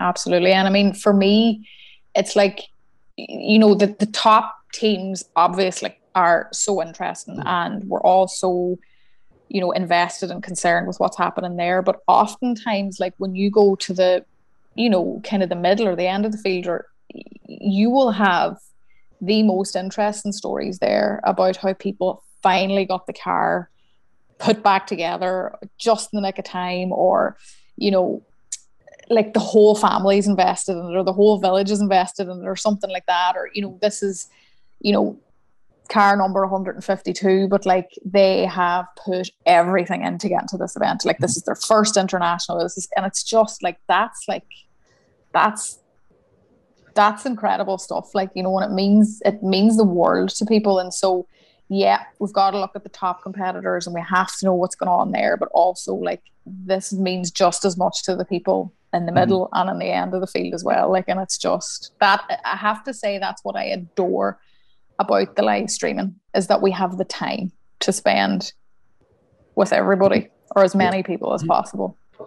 Yeah, because like Michael, this goes back to you know the your dad with the you know the the flat cap and the, the pencil and notepad. Like he would have had that story, you know that you know the guy in you know car seventy two had a tip when he was testing on Tuesday night, and that you know that there was there was four guys worked day and night to have him at the start line, and like you're going to be able to impart that and tell that story during the live stream now as well. Well, I mean, Tony's absolutely right. That's that is the beauty. We do we do have a bit more time. Um, the I think in Galway it might be slightly different because it's a more compact route, and we do our one of our pledges is to, to the best of our abilities we'll try and bring every single stage live. So what that tends to happen is first stage when they so when a, with a compact route they were getting to the second stage hmm. quicker than, than maybe slightly more spread out and and Galway is quite compact um, so there will be a point at the probably like the first leg on stage three we will go to the service and get 15 minutes with Tony say then we'll go back to maybe the end of stage two or the, the middle of stage two, wherever we are, and get mm-hmm. the later runners there. And then, um, to a certain extent, the editor has the choice then to pick and choose. Once we've got these multiple feeds coming in, we can actually pick and choose where we want to go. And we can, you know, the the, it's not the fat controller. that's the, you know, they're sitting in the production thing, and it's like, right, Tony, and and it is it is literally a proper professional production. Tony, we're going to come to you in two minutes. Are you ready to go? We're getting this as well on talk back in the studio, and then it'll be uh, we're going to go five minutes with Tony. Tony, can you give us five minutes? Then it'll be we're going to go back to location two in stage two, and somebody asked me uh, in the notes earlier on, is there a plan B? And yes, there there's a plan B if if that doesn't work out, we we we get we go to somewhere else and and so on. And it it's we have because we have this commitment to covering every stage. It means that we can once the thing's up and running, we can jump to and fro between things, and uh, the producers will basically talk to me or Zav or Tony and say, "We're coming to you. We need five minutes from you, or we're coming to you." 30 minutes in the studio uh, with a live stream from stage four. And then we'll go back to the service park and we'll talk to some of the later runners. Um, and you know, Chris, Chris is a rally is a rally man through and through. His dad was a rally man through and through. Grew he came up through the RPM ranks, but equally they're they're proper rally people, so they know about telling the story. They know about what goes into car number 81 as much as car number 18 the work and the effort it's it's it's all relative and everybody it's such a big deal. It's maybe a bigger deal for some of the people down the field you know. Um they're it could be their first rally it could be their 200th rally. You we'll get that we try as much to get that information and then we try to get it on get that relayed out there by whatever means we can.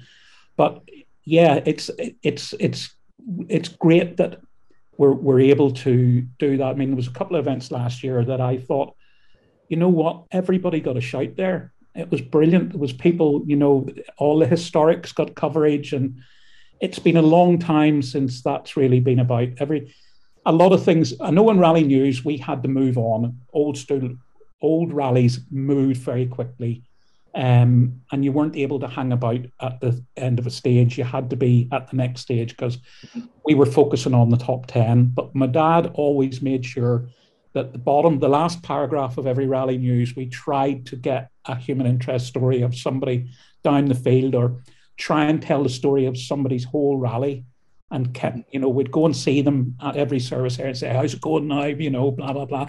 Um, and with the live stream, I think things unfold during the event and then you, you've got something to hang your coat on. Basically, you know, it could be it could be a mini running at car 99 or whatever. You had it blew an engine up the two days before the rally and right, let's let's see, but we'll see how they get on during the weekend. But a lot of it unfolds as as the event goes on. So yeah, but it, it's it's a great opportunity for everybody. But I'll always stress to anybody watching uh, the podcast here, you know, come and talk to Tony.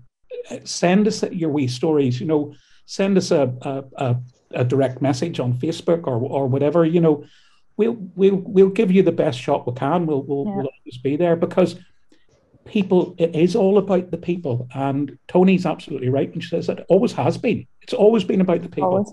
You know, yeah. yeah. And that's like I like you mentioned earlier, Kevin, like the the generations. Like it's I would say it's two or three generations with um, you know, the rally bulletins for sure, because they were dads, they were all dads information, and they were mine for a long time too. Like so, you know, I always remember the paragraphs. I remember I was lucky enough to be featured because I certainly wasn't in top tens, like, but I was lucky enough to be featured in the odd paragraph, you know, and because there was, you know, it's it it was they were so famous, and to get mentioned in was was just unbelievable, and so like it is just so important that everybody um I think everybody gets the, the shout, but also that like everybody watching or reading or listening, that you know they understand the amount that goes into just being at a rally. You know, mm-hmm. if you're standing on the side of the road watching these cars, like whether it's the rally management point of view or whether it is the media side of it or the competitor side of it or even like some of the diehard um, spectators and fans that like follow every event. Like there's so much um, that is put into it. Like, and it's just, I, I just, it's very important that it's that it's shown and it's talked about. And um, personally, that is, I just adore the live coverage for that. You know, and the the fact that we have we've leeway. You know, we all say like there's never enough time and it's always kind of like I do find um, in the service area you kind of definitely would have a little bit less time because obviously the people aren't there for the whole time, yeah. um, and you kind of sometimes you can't get to everybody, or sometimes you could have three of the most interesting stories going, but then we have to cut to something else, you know. Um, but like as Michael was saying, for sure, if you see me wandering about the service park and um, you know, particularly in between the live parts, like um, absolutely come up and tell me what's going on for your event like and if we can or if you know if the times align or whatever like and we can get talking to people about their stories like we absolutely will because it's it's literally what feeds the sport like it's why we're all there Michael, one of the the features when you covered the Ulster Rally was having that expert analysis, you know, from from Andrew Nesbitt and Eugene Donnelly. Are there plans to to do something similar throughout the year? Yes, I think there are, Connor. Um, that was very much um, one of Chris's little. Um, he would, we would post production. We'd have little ideas and buzz them about and everything.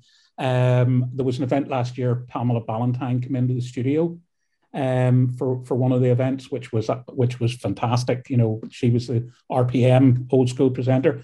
I thought she she needed to go, but I think she would have stayed on. Um, I think on the Circuit of Ireland last year, we had Kyle White in the studio, who was due to do the circuit at Donna's Recce, and the car broke down the day before the Recce. There was a story. Kyle turned out to spend the whole afternoon in the studio with us, which was absolutely fascinating. So with with Galway, we don't have any plans for anyone spe- specifically, but for all the events, we're going to try and get something um, together. The we we started out. It was Andrew. It started out as uh, uh, Eugene, and Andrew found out that Eugene was going to be doing the live stream, and well, of course, that the whole thing just took.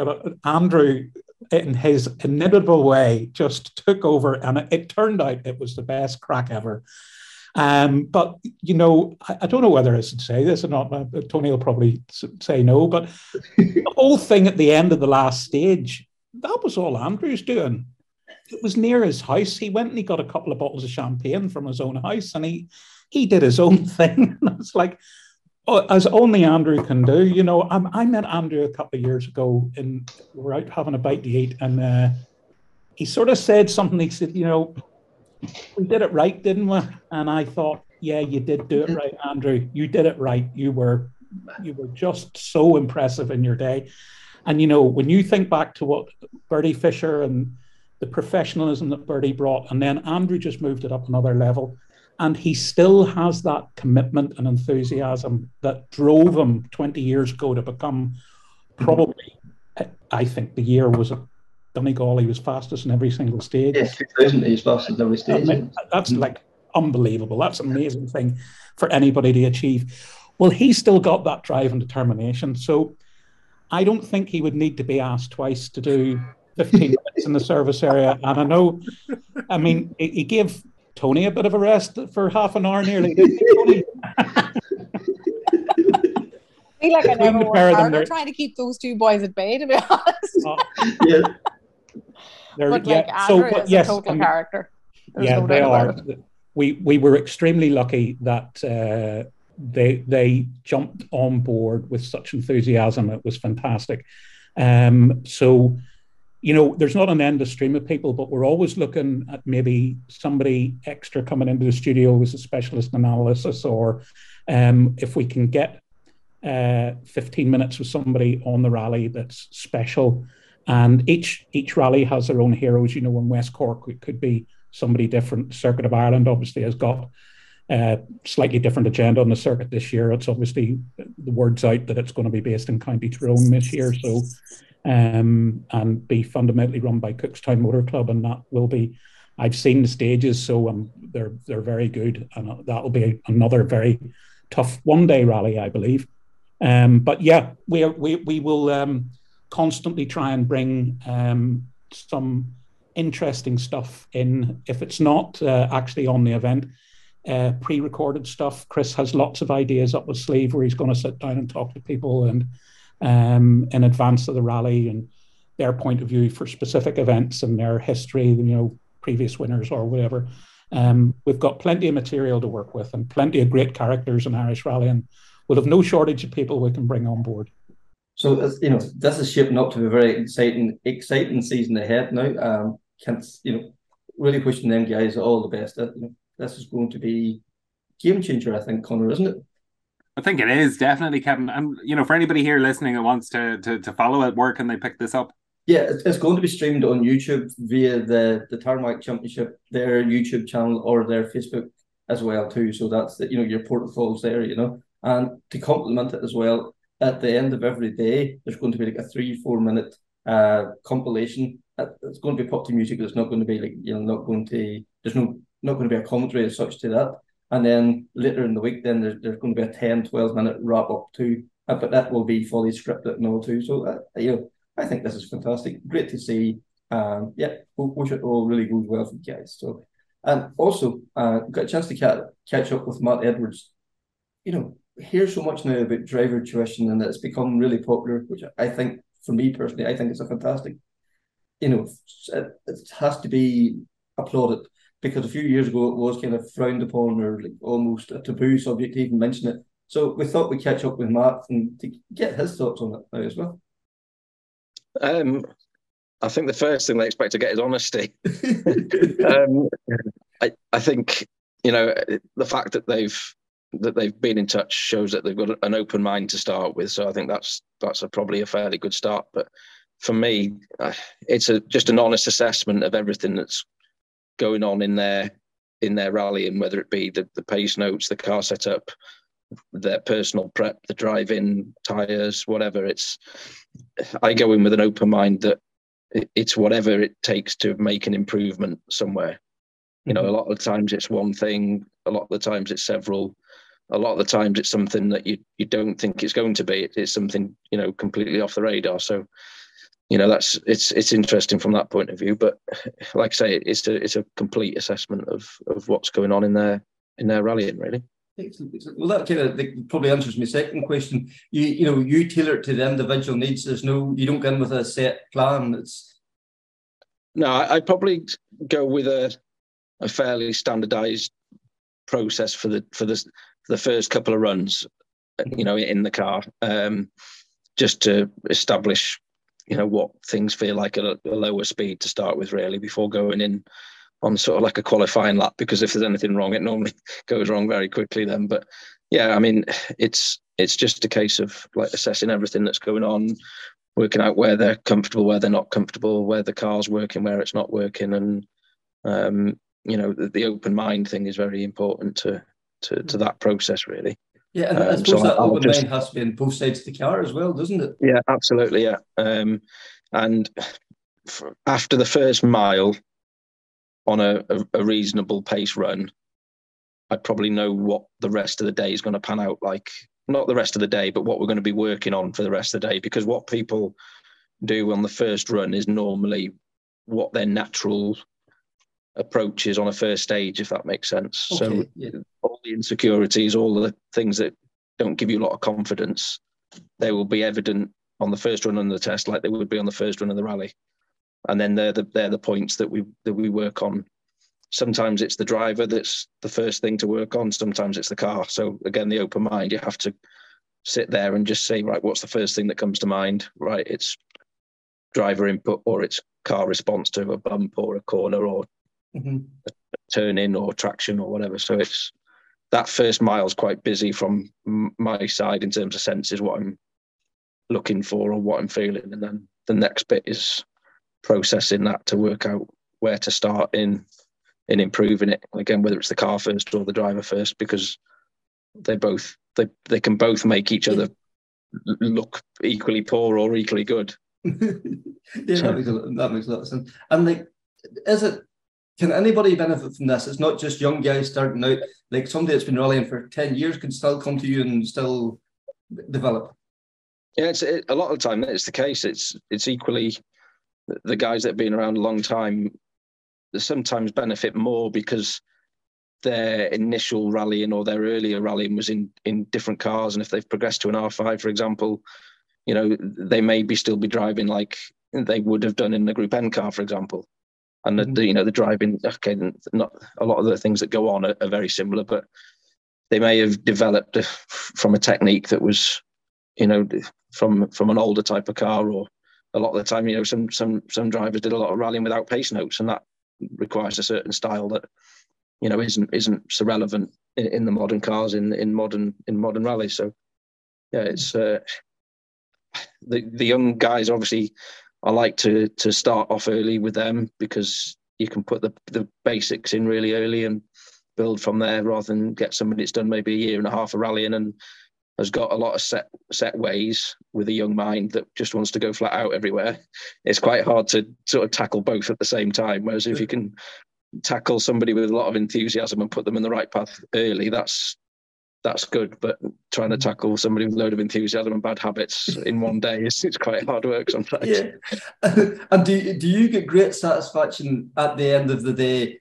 You know the things that you've shown and you know described to them. They start putting that into practice yeah, that, they can see the benefit. Yeah, yeah, them seeing the benefit is obviously the, the major reward. But for me, what I'm looking for or trying to trying to achieve is a feeling or a sensation in the car that I'm looking to feel.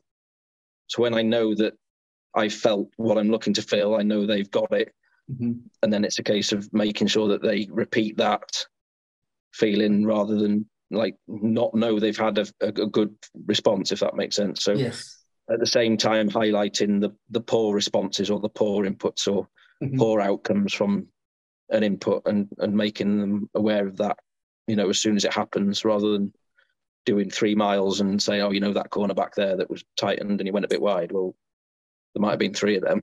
yeah, they, I, they can pinpoint the corner or whatever. Yeah, try it. You know, I mean, if if anybody's looked at any of the car that we put up of you know myself and Jason Mitchell last year, for example, mm-hmm. you know, I, I tend to sort of point out, even in a stage, I even point out the good feelings and the bad feelings as and when they happen, rather than wait till the end. Mm-hmm. Otherwise, you end up, you know, getting a bit lost as to which one we're talking about. So Mm-hmm. You know, that's why it's quite hard work doing the notes and the driver coaching at the same time in a stage. So. yes, I can imagine. I can imagine. And yeah. you know, with rallying, like the whole coaching thing has become more sort of talked about now. Like a few years ago, it was almost taboo. Isn't it? Isn't it great to see it finally coming through? It's, it's, it's great for me. It's great for you.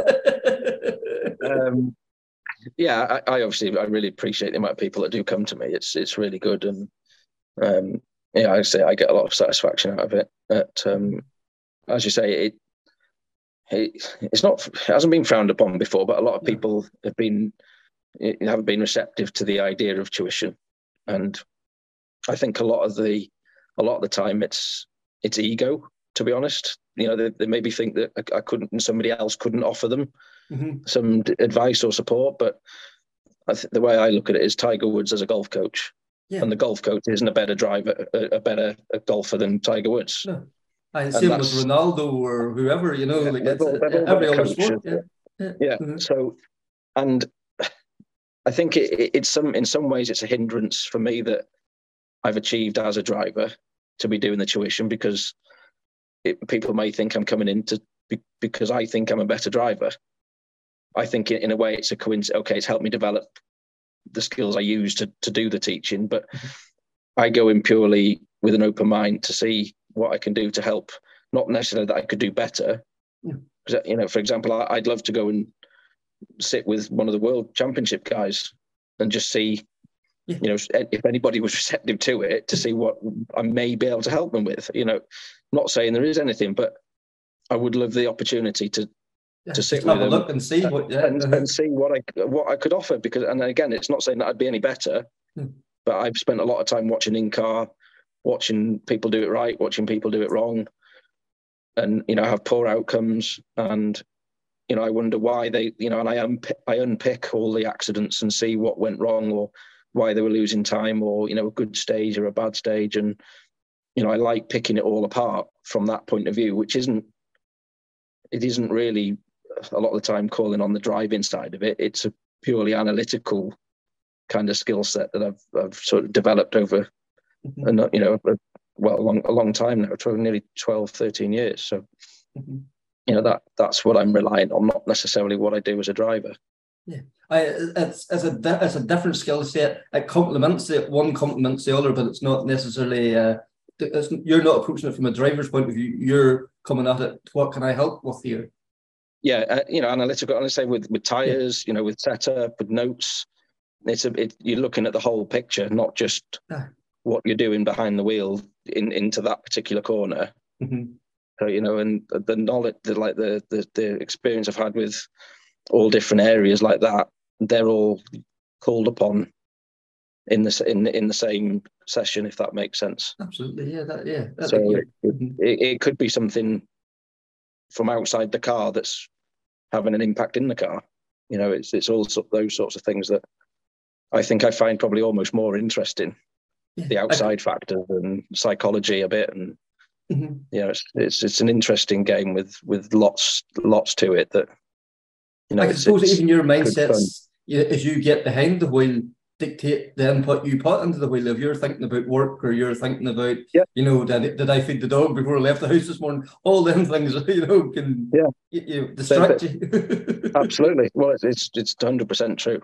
Yeah. Mm-hmm. And if, you, if for me, if you're getting into a car with anything other than the job in hand on your mind, then there is a, a cost somewhere along the line, whether mm-hmm. it be a tenth of a second a mile or a small overshoot in the first corner, whatever. That there's always a consequence for something other going on in your head that, mm-hmm. that needs that, than there needs to be. Absolutely, absolutely. And then, you know, to take it to the next thing then, yeah, this, you know, coming up to Galway, unfortunately, you're not going to be there. We'll catch up on that now in a few minutes, but you're back as the role as Pirelli advisor. Um, is that something you enjoy as well? Yeah, it, absolutely. Um, obviously, a really good relationship with Pirelli's developed, you know, over a number of years now. And to to be given that sort of responsibility is quite daunting at times as well, especially when it's a bit 50-50 and the weather's a bit uh, not not quite um, 100% guaranteed, but it, it's really enjoyable. It, it it helps me as well. It's a way of keeping in touch with people and you know on the on the sidelines and obviously I recce all the stages as well to so that that's you know improving my knowledge base and my experience and you know just um, you're learning all the time talking to, to drivers with the feedback and getting the information and you know again seeing the results and you know seeing the the product of that work mm-hmm. helping people as well is really rewarding. Yeah, and like you said, you know, you, you recceing the stages. Are you recceing it like as a driver, or are you recceing it as a like a tire technician? Are you looking to see this the surface changes, the, you know, the where the, you know dangerous cuts could be or whatever? Is that what it's, you're looking at? It's both, yeah. As a driver, the whole idea was that as a driver, I'd be looking at it to see maybe what I would be taking into consideration. Mm-hmm um, from that point of view. So, like you say, cuts, don't cuts, change the surface and changes in the weather that that can influence the tire choice, and then having an understanding of the range of products and where they work when they're not going to work, and mm-hmm. even from taking into account a loop of stages rather than just one as well.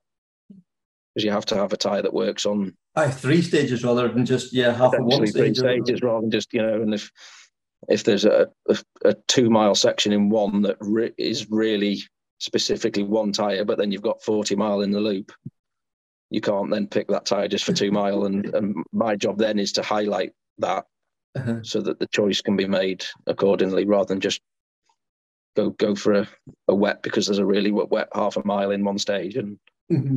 Know, you, you, yeah, you you you build time taking the cautious through that half mile or so. Yeah. yeah. Uh-huh. Yeah, it's all it's all that that that, that take, gets taken into account, mm-hmm. and being able to provide that information to all the Pirelli customers is is important and is relevant. So. Mm-hmm. And like, do Pirelli? You know, you obviously give this feedback back to Pirelli as well. Do they react to that? You know, can they tweak their, you know, compounds or whatever to like I don't know, is there like an Irish tire or whatever kind of thing? Uh, no, no. The, the, the range is is fairly standard. I, yeah. I would say the information definitely goes back. Mm-hmm. Um, but I wouldn't say there's specific alterations for yeah. specific countries. I may be wrong, but I, yeah. I would say that mm-hmm. because of the cost of producing a new tire and developing it and homologating mm-hmm. it, it's not something that happens that quickly. Although, you know, there, there, there's always something going on. There's always a an A or B or a C or something coming on. That, you know, it's yeah. like, uh-huh. what's the, what, how's this one a bit different? And you know, there's always a reason. It's always originated from somewhere, and you know, it's it's interesting. It evolves a lot quicker than you think. Yeah, and even the you know on the event as well too. Would you find that you know drivers would be coming to you and saying, you know, I felt that tire, you know, was wasn't working right. Is there something I can change, you know, and with my setup, or you know, is it just will it just be tires you'd be working on through the weekend, really? um, that that's something that I think is overlooked a lot is changing the tire but not changing the car to suit, you know, or or vice versa, you know, and I'm trying not to give too many of the secrets away. you, you end up.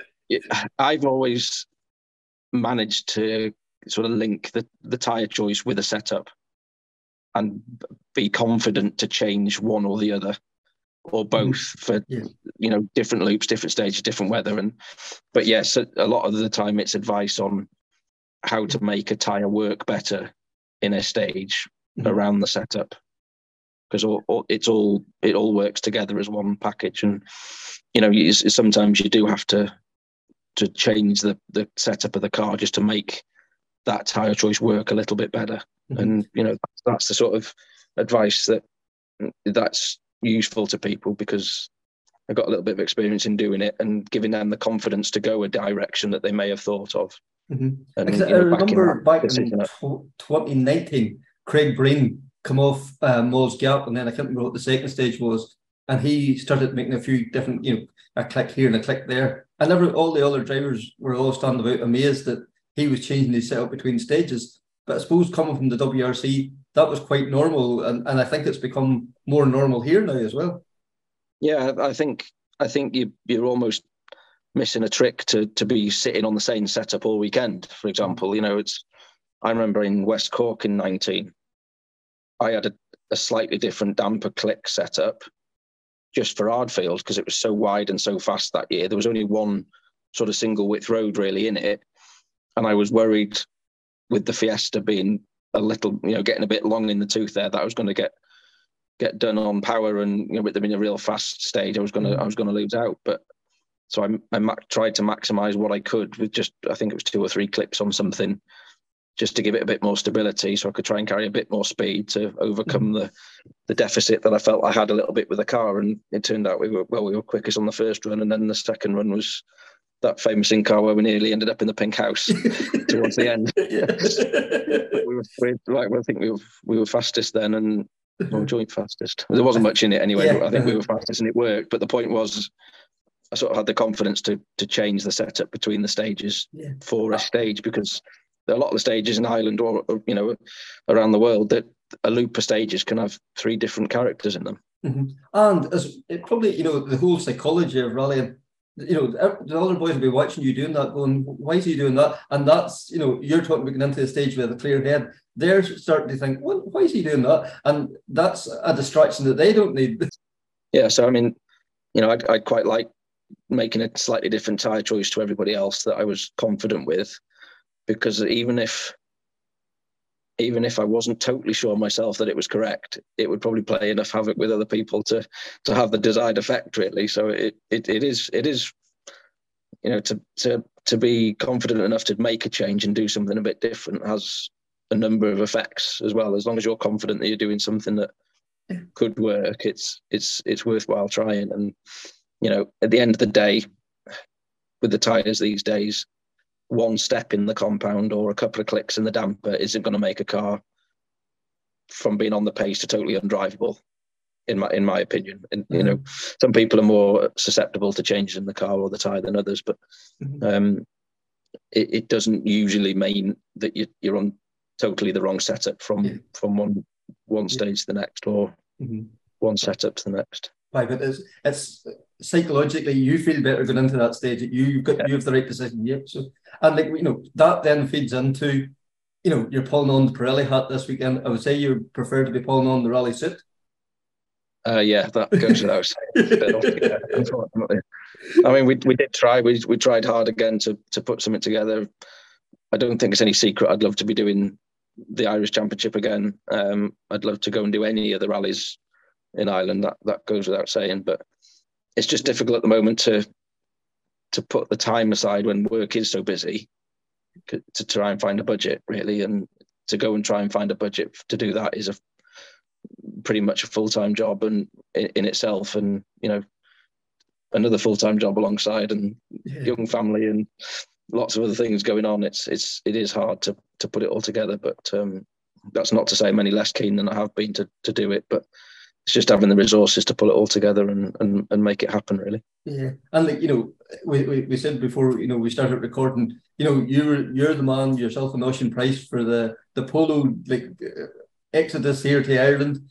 Uh, I think now looking at the entry list for for Galway, everyone's gone Citroen after your performance in Donegal last year.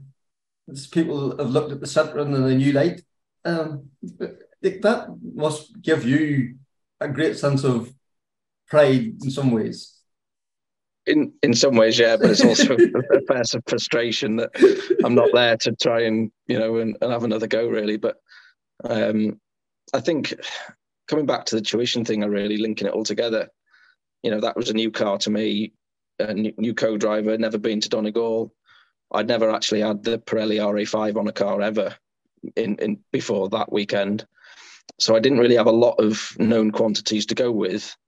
So I just went back to like the process, the basic process that I I teach and I think about, and just trusted and believed in that really, and tried to chase, tried to make the process feel good in the car rather than chase a time. Mhm. And I think it just all I had to rely on was that sense of the the process working and make sure I could you know I tried to get into that rhythm as as soon as I could and and you know it, it paid dividends again and you know that's that's one the first stage of Donegal's one I, I I watch quite a lot because it it is purely just trying to make the process work. I and a, belief and trust in your system, and you made it work Yeah. on that stage. Yeah, Mhm. Yeah, and and you know for, for a first stage, okay, we weren't quickest, but it was I think we were second quickest. But you know with with no, no real known quantities around me, Mhm. um, apart from the the repetition of the of what I believe works. Mhm. And like Donegal must have given you know, you know, like I know it didn't end well for you, but it must have given you great confidence that, that you could put into place all your systems and be successful. Like when you think yourself and Callum were quite a way ahead of, you know, who, I can't remember who was there starting Sunday morning, but like that was probably the the biggest lead that anybody had had for the whole year. It just showed the pace that yourself and Callum were at the whole for the weekend. Yeah, it, it, it was nice. I mean, I, I know we weren't, you know, there wasn't a stage that we were thinking, oh, we'll take this one easy and, and have a run through this one and, you know, t- take another one on it. It was, it was, there wasn't really anything to be, to be given away all weekend. So it, you know, to know that the process works, the my, my systems work and my preparation works, that you can go anywhere, you know, potentially anywhere in the world and be Mm. competitive Mhm. against people with knowledge and experience of that area was was really nice and it, you know it was a, a you know big confidence boost after this you know a decent chunk of time out of a car Mhm. and it's you know it's a similar position to that I find myself in now and it's it's still nice to know that if I got the opportunity to to go and do something that you know with maybe a little bit of a test and a, a bit of a feel you, you could be somewhere near but it's just putting all the pulling all the strings together to make all that happens you know it, it's a lot of work as as everybody knows and uh, it's you know it's just trying to make it all happen again from a standing start now. You know when like the, the the support's not there at the minute and it's hard to find but trying to start from scratch to find that level of budgets it is really difficult. Yeah, and like if there's anybody out there, you know, like that thinks they can try and help pull some of them strings, get in contact you what through social media is probably the best, is it? Yeah, it is. Yeah, absolutely. I mean, you know, I've always tried to do it in a way that benefits people that do help and, you know, business to business relationships and things like that. You know, it's not quite the sticker on the car sort of Mhm. way to go about things these days. It's there's there's all sorts of ways that you can, you know, reward people that that, that help you out in, you know, and again, that's a, a specific individual approach I've always made. It's not just a blanket sort of proposal to to to do it and just try and take each case as it comes and see what you can do to to help everybody out so that everybody gains from it really Excellent. Well, Mark, uh, I wish you all the best for the coming season, and God willing, we'll see you on the, the right side of the ditch before too long. yeah well hopefully not in one again anyway okay, good man. Thank you. thanks a lot kevin cheers bye Uh, thanks very much, Matt. I really do hope we see you on, you know, not on the ditch, obviously, but yeah, on the on the, the proper side of the ditch and, and behind, back behind the wheel again before too long. So, Connor, thank you very much. That's season two, episode two, wrapped up. So please like, share, comment, rate, all those things. You know, we, you, you know, you keep doing it in your droves, so all appreciate it. And until the next time, take care, speak soon, and bye.